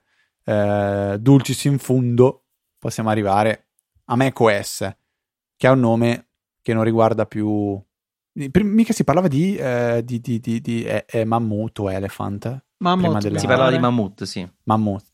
E invece si chiama Catalina, che Luca, che cosa sarebbe? È un'isola, un posto, comunque un solito posto in California e um, in realtà c'è anche il gioco di parole perché poi la tecnologia che noi conoscevamo come Marzipan, quella utilizzata per in pratica far girare le applicazioni iOS su Mac, molto semplificando, in realtà si chiama Catalyst, quindi Catalyst su Catalina, eh, penso che okay. sia un gioco di parole voluto e niente, la nuova versione di macOS 10.15, io non so, ho perso il conto, sono numeri troppo grossi che hanno, 10.15, sì. hanno veramente perso alcun senso e, e ha diverse nuove funzioni iTunes non esiste più, l'hanno spacchettato in music, podcast e tv, mi pare.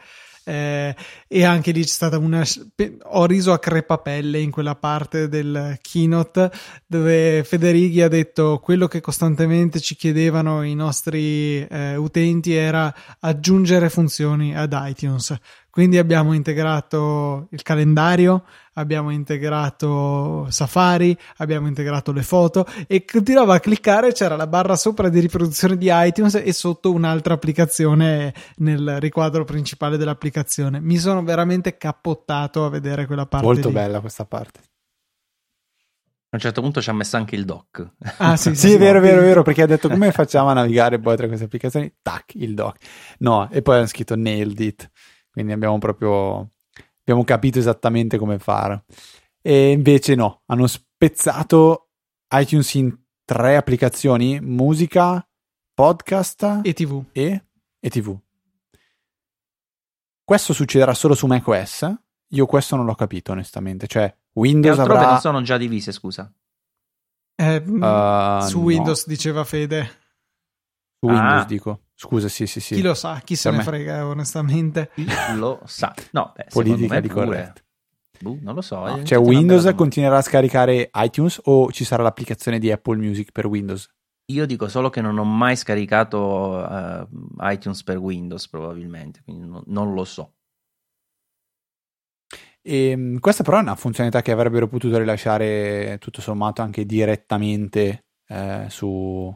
No, perché Cioè, iTunes è proprio, integrato, è proprio integrato dentro il sistema, Ah. cioè tu lo aggiorni come Safari per dire, no? È integrato proprio in macOS. Perché ci, ci pensavo ieri, cioè, comunque continua a non piacermi l'idea di dover aggiornare, di dover fare un grosso aggiornamento all'anno, invece che avere un sistema che eh, piano piano si aggiorna. Cioè, faccio un esempio, il poter ruotare i video, cioè devi aspettare un anno di, di aggiornamenti per poter ruotare i video con eh, l'applicazione foto. Cavolo, è un'applicazione che quando, cioè è una funzione che quando hai lasciamela, rilasciamela, tramite l'App Store aggiorno quell'applicazione lì. Guarda, lo Eh. sai, l'unica cosa che mi viene da dire in favore di Apple è che a livello proprio di, di sistema, di framework, diciamo, queste cose intaccano praticamente tutto, cioè non sono, eh, non è soltanto dici metto nell'app foto chiusa in se stessa questo tipo di opzioni, perché automaticamente quelle opzioni sono, eh, credo, estese o comunque integrate anche alla possibilità di interagire da altre app. Quindi forse diventa complicato uh, fare un discorso del tipo mettiamo tutto insieme, anche Safari per dire è integrata con mezzo mondo il- nella sua vista, quindi uh, cambiarla così con un aggiornamento, non so, potrebbe far saltare la compatibilità con le app, quindi probabilmente metterla tutto insieme eh, ti dà la sicurezza che poi quando arriverà l'app aggiornata che usa quei tool nativi eh, sarà già sul sistema operativo su- giusto, diciamo, e non- non avrai problemi.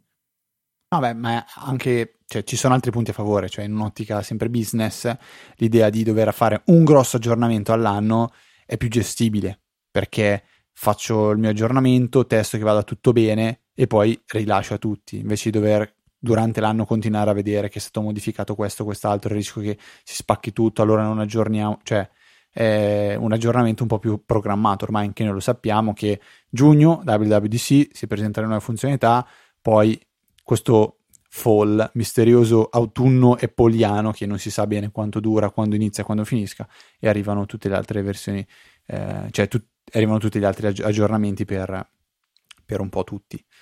Ehm, poi di- ho sentito parlare tantissimo della Swift UI, cioè in molti su Twitter hanno detto ah questa è la vera grande novità di questo WWDC perché alla fine eh, sì per noi me, eh, voi e anche tutti gli ascoltatori è un bello spettacolo di novità però eh, alla fine Apple si ritrova sul palco a parlare agli sviluppatori e fargli capire perché eh, ehm, vale la pena sviluppare applicazioni per, eh, per iOS e per macOS tanto che una delle prime eh, slide di, di Tim Cook è stata quella di mostrare la, mm, la, la- la percentuale di dispositivi che, mo- che hanno già installato iOS 12 e poi hanno parlato ovviamente che, che- che è il 90% se non sb- 80% o 90% mi ricordo, me la voi vi ricordo. ricordate per caso? No. A memoria direi 90% di dispositivi con iOS 12 e soltanto 85, ehm, 85, ho avuto ora un flash. ok? E eh, soltanto il 10% invece monta l'ultima versione di, ehm, di, di Android. Android. E questo è un altro motivo per dire, sviluppatori, con noi avete più, eh, più, più, dispositivi aggiornati su cui poter contare che possono scaricare le vostre applicazioni, Android, bla bla bla bla bla bla bla. E Swift eh, UI forse è veramente una delle funzionalità che è interessata di più in assoluto agli ascoltatori. Ne parlavamo prima Maurizio, quindi una, una rivisitazione o se non una nuova creazione della libreria della parte grafica del linguaggio Swift detto in Più volgare. o meno. Allora, sicuramente ci vorrebbe proprio un- uno sviluppatore eh, addentrato in Xcode, eccetera, per darti una, eh, descrizione precisissima, però da quello che ho capito io con Swift, che è uscito ormai forse 4-5 anni fa, eh, loro hanno diciamo, implementato questo nuovo sistema per scrivere il codice, eh, però poi alla fine si appoggiava sempre fondament- sui fondamentali precedenti, quindi sulle UI kit mi pare si, si chiamino. Invece adesso con Swift UI hanno eh, diciamo, aggiornato anche eh, il framework alla base, quindi è un sistema completamente nuovo, il sistema, diciamo, la scrittura non è cambiata, però avendo queste basi completamente nuove cambia l'approccio al, alla, allo sviluppo. Infatti hanno fatto vedere che scrivi codice a destra c'è l'interfaccia che si aggiorna in tempo reale, premi un tasto e eh, automaticamente il contenuto eh, della tua app viene inviato ad esempio a un dispositivo limitrofo tipo un iPhone e lo puoi subito vedere all'opera senza fare eh, con l'aggiornamento, l'invio manuale, insomma compilazione, tutto automatico. Eh, ovviamente questo eh, inciderà non soltanto nella fase di sviluppo, ma anche poi nella resa delle app che credo saranno più veloci e avranno anche la possibilità di sfruttare nuove, nuove funzionalità. Luca, tu hai usato qualcosa di Swift UI? Vuoi aggiungere qualcosa? Eh, no, guarda, non sono abbastanza esperto da poter eh, parlare in maniera erudita della cosa. Sicuramente eh, lo, la chiamano un linguaggio dichiarativo, cioè che tu dici eh, fammi un, un, campo di testo con scritto ciao e centralo in maniera un po' più descrittiva rispetto a come si faceva prima. Non so, non so veramente rendere questo concetto, ma eh, direi che è fuori dal, dal, target medio di Easy Apple. Comunque sappiate che stanno facendo innovazioni che dovrebbero rendere più facile scrivere codice, in particolare quello che gestisce le interfacce, quindi potenzialmente da utenti ci potremmo trovare più app o app di qualità maggiore. Me lo auguro, ecco. Ok, altro riguardante il buon eh, macOS? E c'è EarKit che però ovviamente eh, riguarda macOS in termini di sviluppo. Poi so che è partito un assistente vocale da qualche parte. non da me, eh? stupendo. no, credo da me, ma non so neanche chi fa. No, era in inglese, quindi è partito sì. Ri. Eh, comunque, eh, dicevo che eh, riguarda me questo nel senso di sviluppo con Xcode, perché ci sarà anche un'app dedicata alla creazione, diciamo, di ambienti 3D eh, però poi ovviamente l'impatto si vedrà sui dispositivi mobile, in particolare eh, dicevi prima Luca il fatto della, della, demo con Minecraft Earth che dimostrava come poter giocare proprio nel mondo reale con, eh, con questo gioco e eh, hanno fatto vedere due cose che hanno aggiunto in eh, ARKit, come si chiama? ARKit. Con, ARKit 3, eh, ovvero il fatto che adesso riconosce l'occupazione dei soggetti in un ambiente tridimensionale, quindi non sei più uh, tu che magari metti la mano dietro un oggetto, ma siccome è davanti alla telecamera va davanti a coprirlo, ma in questo caso in automatico riconosce l'occupazione e gli oggetti che ti stanno davanti ti coprono, quelli che stanno dietro stanno dietro, dietro te e poi hanno anche aggiunto il motion capture automatico, quindi eh, anche eh, su eh, Minecraft hanno fatto vedere, per esempio, piazzi un personaggio che saresti tu, se muovi le braccia le muove anche lui. Eh, queste sono, diciamo, le cose fondamentali che hanno fatto vedere. E, ehm, e, poi, vabbè, la Dark Mode hanno messo un sistema di switch automatico adesso, giorno-notte su, su macOS. Mi pare che sia programmabile anche su, su iOS, però su macOS c'è proprio lo switch eh, automatico come nuova icona nelle, nelle preferenze. Eh, altre cose. Ma voi lo usate? Usate mai lo switch automatico? Io da quando no. la dark mode uso solo dark mode, tutta onestà. Sì, io l'unica cosa che fatico ancora è uh, vedere alcune app scure, uh, tipo per dirti mail a me scura dà molta noia. Um, ah. la, la, trovo implementata male la dark mode su, su mail. Uh, secondo me, per dire la parte superiore delle mail dove c'è il from, a tu, insomma, quella roba lì da chi ti è arrivata l'email, eccetera, dovrebbe essere bianca, secondo me non nera, e poi avrei fatto la colonna con uh, le email anche in, uh, in, bianco, perché secondo me l'approccio è molto strano, perché è tutto nero e ti vedi poi sto blocco della, della mail bianca che però ti fa un po' perdere di vista tutta l'interfaccia dell'applicazione, una cosa che non, non amo particolarmente però tante altre sono, sono, fatte bene in nero, insomma, rendono, rendono bene. Lato software direi che abbiamo completato. C'è però altro. Stavo per dire cosa manca di cui parlare di Elephant in the Room. Quindi eh, letteralmente no, niente, un elefante dire... perché è piuttosto grosso. Sì, È il nuovo è piuttosto Mac Pro. grosso e stiamo parlando ovviamente non di Luca Bomber, ma del Mac Pro. Giusto Luca? Giusto così. ehm, secondo me, ripeto, lo, lo citavo all'inizio della puntata, stanno vera- hanno voluto veramente far vedere, guardate che, che fighi che siamo, che robe che riusciamo a fare. Perché, cioè, tanto per cominciare, hanno abbandonato il cilindro che gli sembrava la rivoluzione, la figata assurda nel 2013 quando l'hanno presentato e sono tornati a quello che deve essere un computer espandibile e professionale, cioè un tower. Alla fine è quello. Molto ben studiato internamente, tanta possibilità di espansione, tanta potenza, pochi compromessi. Eh, beh, il compromesso è che nel modello base da 6.000 euro, 6.000 dollari in euro sarà molto di più, eh, ci sono 256 giga di SSD. Però vabbè, a parte, a parte questo piccolo dettaglio, un mostro, cioè può arrivare a 28 core, eh, tri- no, doppia Vega, non so cosa, a sua volta doppia come GPU. Pro Vega 2. Pro Vega 2, eh, la scheda di accelerazione dedicata solamente alla decodifica dei video fino a 8 flussi 8K contemporanei, che ha un nome che è bellissimo, No, tre la scheda flussi. Afterburner, bellissimo questo nome. E- 3 flussi 8K, mi pare 8 4K. Cioè veramente potenza pura in questo computer. Ah, e 1,5 tera di RAM, che già lì. No, cioè veramente hanno voluto dire, ma sì, mettiamoci tutto. Tutto, tutto, tutto. Cosa possiamo fare? E l'hanno fatto. Cioè, ha un alimentatore da 1,4 kW. Cioè, se avessero fatto il contrario, 256 giga di RAM e un tera e mezzo di SSD sarebbe stato già ottimo, no? Vabbè, ma non è che 1,5 di RAM. no, lo so, non è di default, no, quello che è, no, però, sai, sarebbe stato No, lo- già... L'avrebbero comprato tutti a quel prezzo. e- però non l'hanno voluto fare.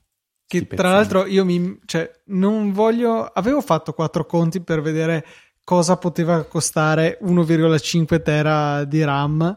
eh, Venduta da Apple. Sì, venduta da Apple eh. perché eh, il confronto che avevo fatto ero andato a vedere l'iMac Pro che ha l'opzione per configurarlo fino a 256 giga di RAM a fronte dei mi pare 32 che ha di serie. Sì, ha 32 giga di RAM di serie e per andare a eh, 256 l'extra richiesta è 6240 euro e anche ipotizzando che rimanga pari il costo al giga che in realtà solo con Apple riesce a salire il costo al giga salendo con la memoria sono eh, 24,38 euro al giga che per 1536 giga fa 37.440 euro solo di RAM So soldi.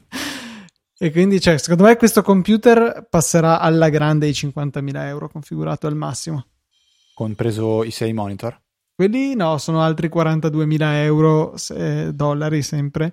Eh, se li vogliamo 6 monitor, 6K, perché hanno presentato anche il nuovo, non mi ricordo nemmeno come si chiama.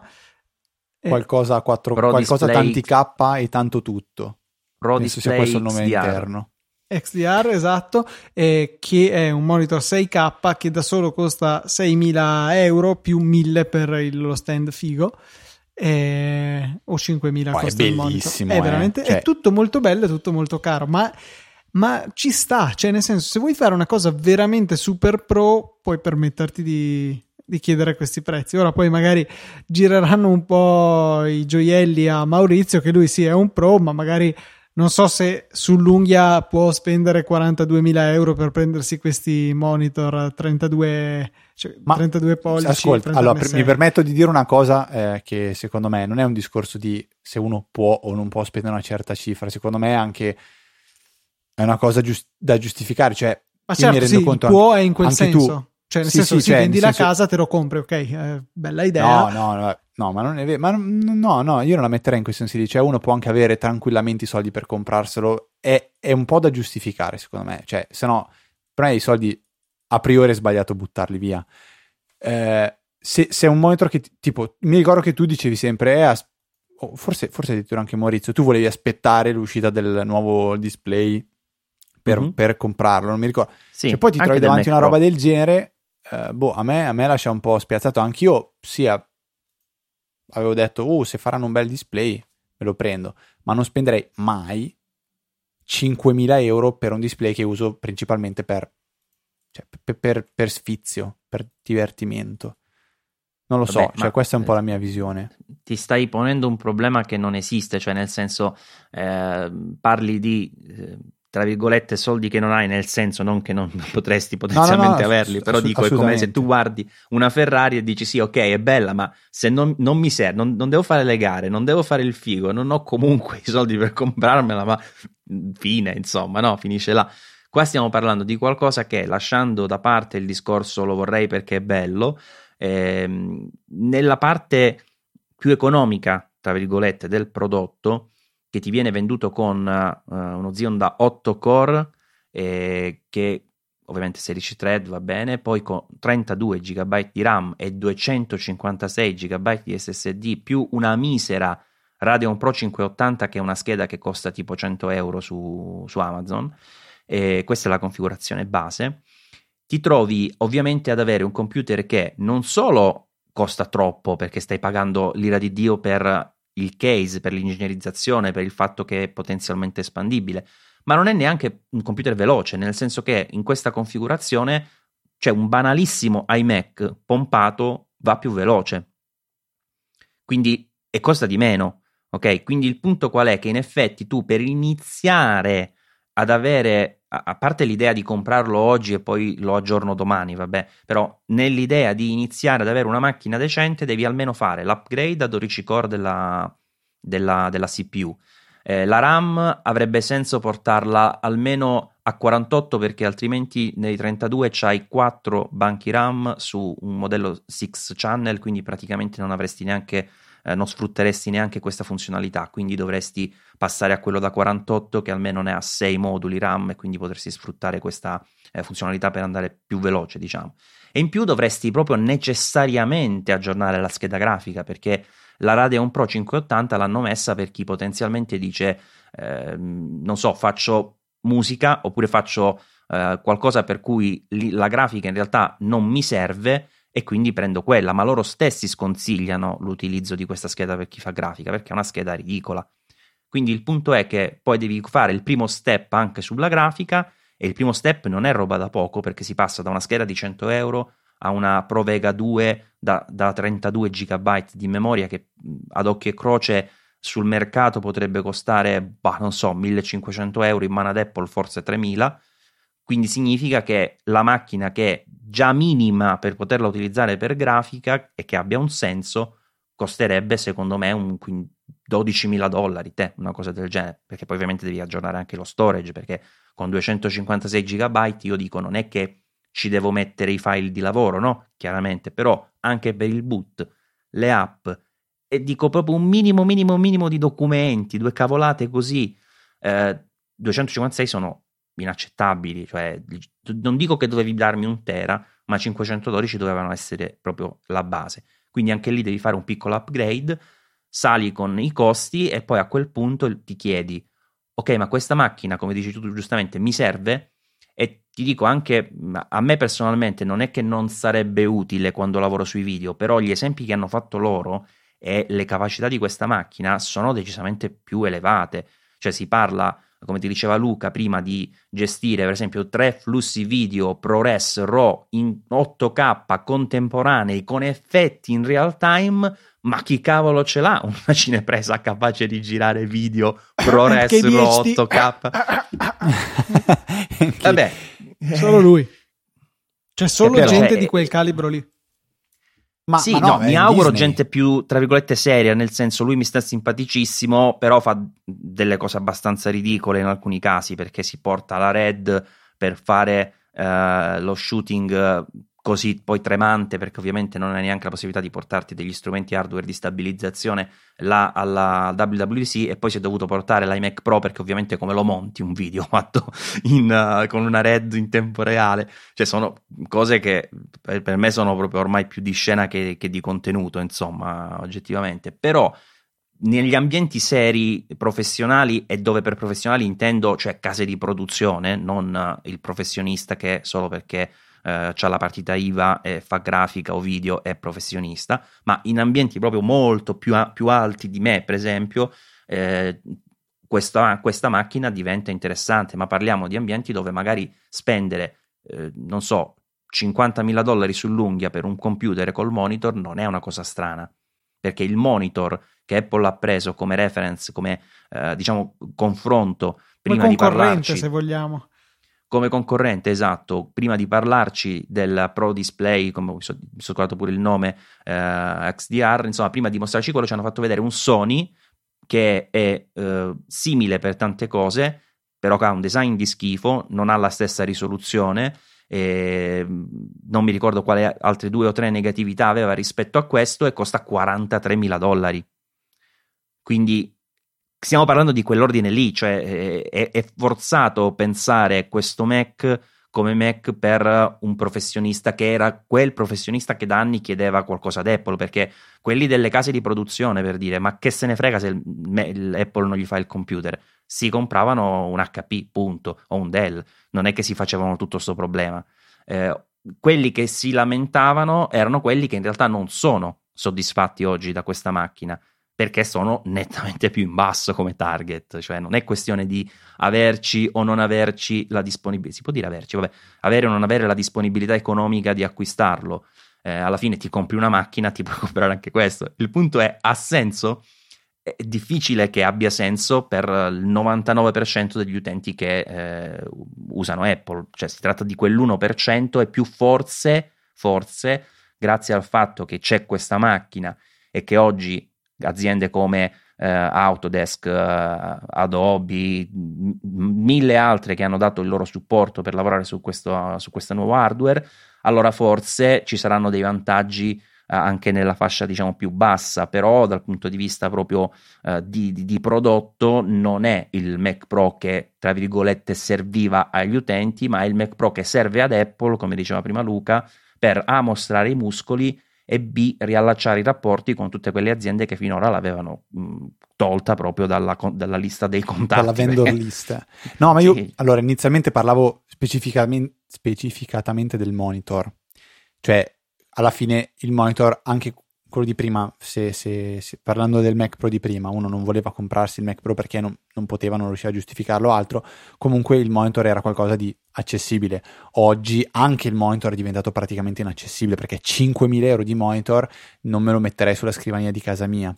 Ma è lo stesso discorso, Fede. È lo stesso, anche il Mac Pro adesso ha dei prezzi Però, molto diversi rispetto al passato. È, cioè, esatto, perché il passo successivo era quello di dire eh, se uno studente magari eh, 6-7 anni fa col vecchio Mac Pro poteva pensare di comprarsi il modello base e metterselo lì. Oggi no. È proprio è, sì, ma neanche cambiato, lo studente, Fede. È, cambiata, è cambiato eh, il target, il, il è, target è totalmente sì, cambiato sì, il target. Poi, assolutamente, una roba che sembrerà scontata, però mi, mi viene da dire, cioè eh, il discorso del, degli optional del Mac Pro è molto simile a quello delle TV, cioè eh, se vuoi prendere la vernice metallizzata di una Fiat Panda, eh, ti costerà 500 euro. Se vuoi prendere la, Fiat, la, la, la, eh sì, la vernice metallizzata di una Ferrari, probabilmente ti costa boh, 10.000 euro.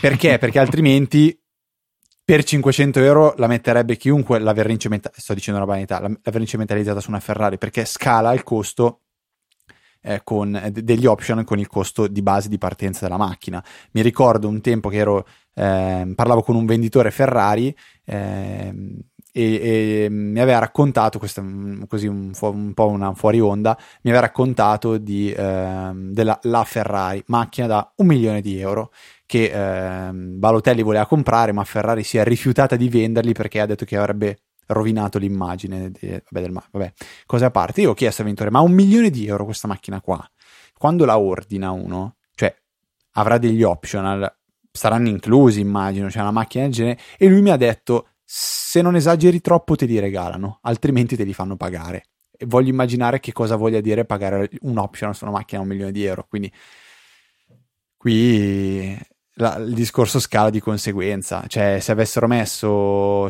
100 euro per passare dal 256 al 512 li avrebbero spesi tutti quei 100 euro, quindi non avrebbe avuto senso eh, economicamente lasciare l'opzione da, eh, da, da 256 di base. si può discutere proprio del senso di lasciare 256 giga di base, però vabbè. Penso che chi utilizzi, eh, come dicevi tu prima Maurizio, abbia dei sistemi di storage totalmente diversi da quelli che si possono usare all'interno del, del Mac. Sì, quello senza ombra di dubbio. Quindi... Infatti il discorso che facevo non era ecco, sul storage di lavoro, per carità, però anche, ti ripeto, solo per sistema operativo ed app è ridicolo, cioè quello è veramente ridicolo.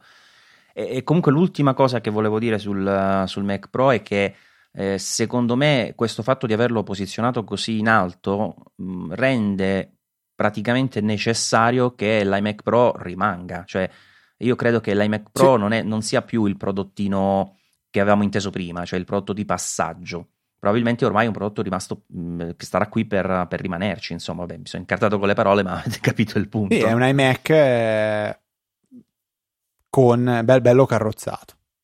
Punto. È un po' come iPad, iPad Pro, forse, se vogliamo vederla così. iMac, iMac Pro. Diciamo che probabilmente Quindi. Apple, nella sua visione, immagina che il, fa- il fatidico professionista di cui parlavo prima, Uh, sto, sto, usando parole random stasera, scusatemi. E, ehm, nel momento in cui si deve comprare un computer e non ha né le necessità né i fondi per comprare il Mac Pro, può andare sull'iMac Pro che oggettivamente non è una macchina economica, però considerando che include anche un display di tutto rispetto, eh, diventa abbastanza interessante per fare qualcosa in più rispetto, rispetto all'iMac. Poi eh, da qui a capire come sarà la line-up in futuro è difficile, insomma, da, da, da, da prevedere. Però sicuramente questa è una macchina che per Apple è, è importante.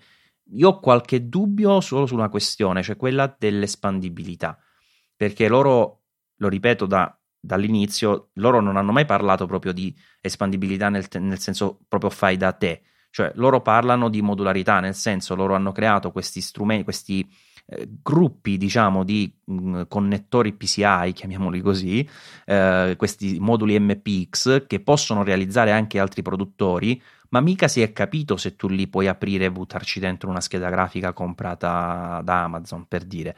Eh, perché a quanto pare dovranno avere questa struttura qui, quindi saranno pochi, credo, i produttori che realizzeranno dei componenti compatibili eh, perfettamente con, con, questa macchina. Eh, lato PCI, PCI normal, normalmente qualche cosa la potrai mettere, tipo un disco, de, delle porte, eccetera, però il grosso che in queste macchine spesso è la scheda grafica, così come quel componente afterburner, come si chiama, di accelerazione, saranno per lo più delle periferiche native, un po' come il vecchio Mac Pro, alcune cose potevi prenderle standard, altre te le faceva solo Apple nel momento in cui volevi, volevi aggiornarlo. Va bene, sarà interessante seguire come si evolveranno tutte queste cose, soprattutto sarà interessante scoprire se Apple non abbia fatto un'altra fiammata per poi lasciarla eh, spegnere lentamente con questo Mac Pro e magari tra tre anni saremo ancora qua a discutere. Stanno vendendo un computer da 12.000 euro con eh, l'hardware di tre anni fa, eccetera, eccetera. Niente, allora eh, abbiamo un po' chiacchierato di tutto del WWDC, lo stiamo facendo a caldo. Oggi è eh, il 4 giugno, eh, martedì 4 giugno, quindi neanche 20, anzi appena 24 ore dopo la fine del keynote, anzi no, ieri alle 8.42 non era ancora finito. Quindi eh, molto molto molto a caldo. Ci sarà tempo poi magari di parlarne più avanti su Easy Apple o magari sul saggio podcast, eh, si vedrà. Avete altro da aggiungere? Se no, Luca, direi che ti passo la parola per eh, ringraziare chi ci ha supportato anche in questa settimana. Direi che non ho altro da aggiungere, voglio ricordare i metodi di supporto che sono le donazioni, ci aiutano moltissimo, le trovate sulla sezione supportaci del sito e potete farle con Satispay, con eh, Apple Pay, con carta di credito, con PayPal, quello che volete. Questa settimana Anche c'è con su- Mac Pro, eh? Esatto, cioè, sì, assolutamente. Poi tra l'altro Luca eh, abbiamo aumentato i tagli delle donazioni era poter donare tre, cioè, ogni tre mesi 3.000 euro, 5.000 euro o cos'è, o 15.000 euro. Com- cioè, a posto che, 3, di, posto che 3, 5, 15 mi sembrava giusto. No, cos'è 3, 5 non mi ricordo neanche più. Eh, 5, 10, 15.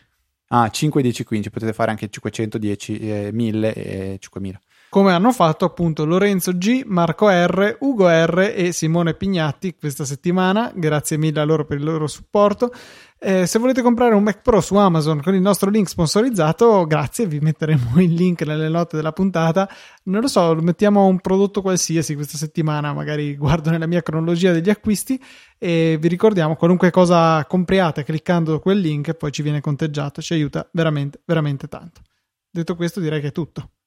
Sì, vi ricordo che potete dirci, segnalarci qualcosa o commentare quello che abbiamo detto in questa puntata scrivendo a info-easyapple.org e nelle note della puntata trovate tutti gli altri contatti. Eh, penso che non sia neanche necessario specificare che Maurizio Natali lo trovate su Twitter come SimpleMal o direttamente su saggiamente.com, ma mi sembra quasi sminuirti di dire una cosa del genere, quindi tralasciamo. Maurizio, grazie di essere venuto qua su Easy Apple, come sempre sai che eh, sei super ben accetto quando vorrai venire ospite a chiacchierare con noi.